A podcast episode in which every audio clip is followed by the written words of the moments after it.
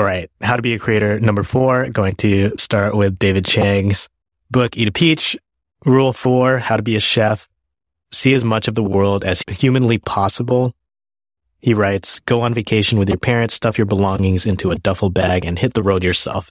If you're a college student, study abroad. If you're already a cook, here's the good news.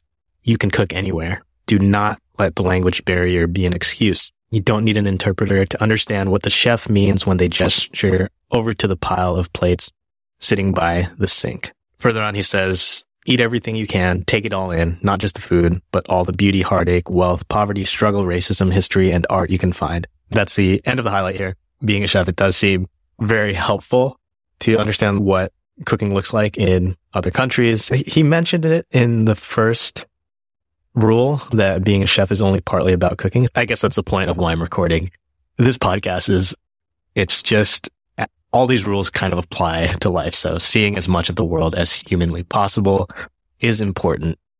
Not crucial to living a good life, but it can be a very big element of getting there. There's plenty of ways to win. There's plenty of ways to have a good life. Travel can be a really big aspect for some people. For some people, it doesn't matter.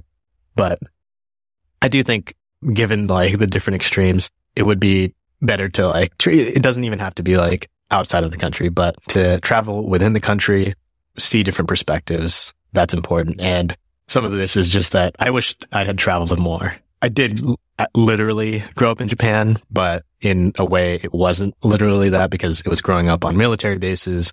So it was very not necessarily like fully American experience. And it definitely was not a fully Japanese experience. Like growing up, I didn't speak it. So it, it was all English and in a way a different upbringing than moved to Washington state, but always wanted to travel. I would watch you know, Food Network, Anthony Bourdain, Cook's Tour, not even no reservations yet. It was his Food Network show, which wasn't as like uh, Anthony Bourdain uncut sort of thing, uh, as much as he became. Um, and it was like, he wasn't as famous yet, but I guess maybe he was to people in New York or people that read the New York Times. And the reason he got the Food Network show was the popularity he got from his book, Kitchen Confidential. I would watch that show. I'd watch a lot of Food Network travel shows. There's a few different quotes about this there, but the one that comes to mind is Virgil Abloh, where he says to do things that would, uh, something like this, that would make your 17 year old self proud.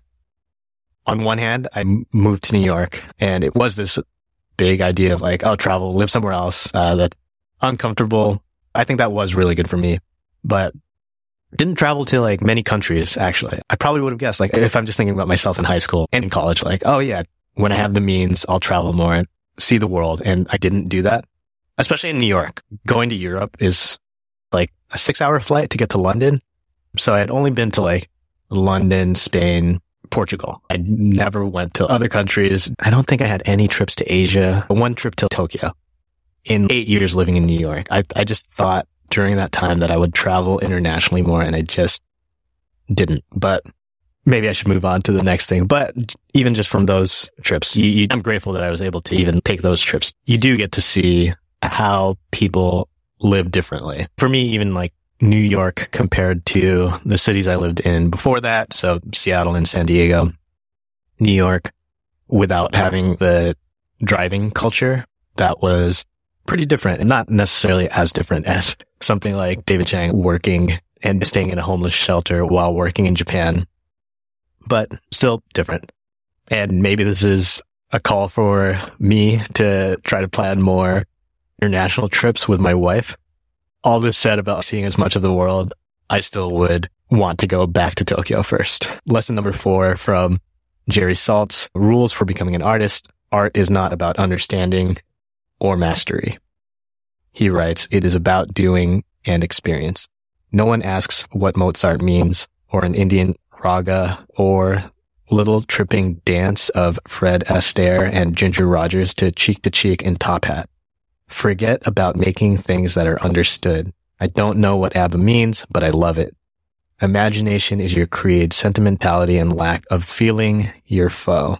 All art comes from love. love of doing something. That's the end of the highlight, relating this back to what David Chang said about seeing the world.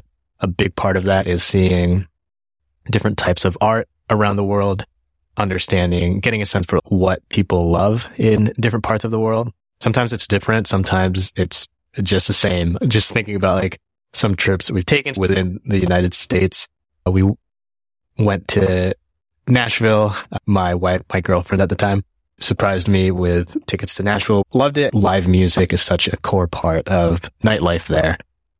Same thing going to Lisbon this year was we went to a place and, um, specifically, yeah, like specifically that place had live music, but it did seem like there were more options for live music than in other cities I've been in. Getting back to what Jerry Saltz is talking about, where it's not about people understanding your work or you showing your own mastery, that it's about doing an experience. It is this thing that, yeah, it can take years and years and years to master your craft, but that doesn't mean that you can't make something meaningful right now and that you can't love the thing that you're making right now. It is the whole loving the journey, that sort of thing, but you can make something and learn to love what you're doing while also making things that other people love without the whole world needing to fully understand it. You only need your audience to understand it. Step number four, how to be a creator. Maybe what I can focus on, I'm realizing is like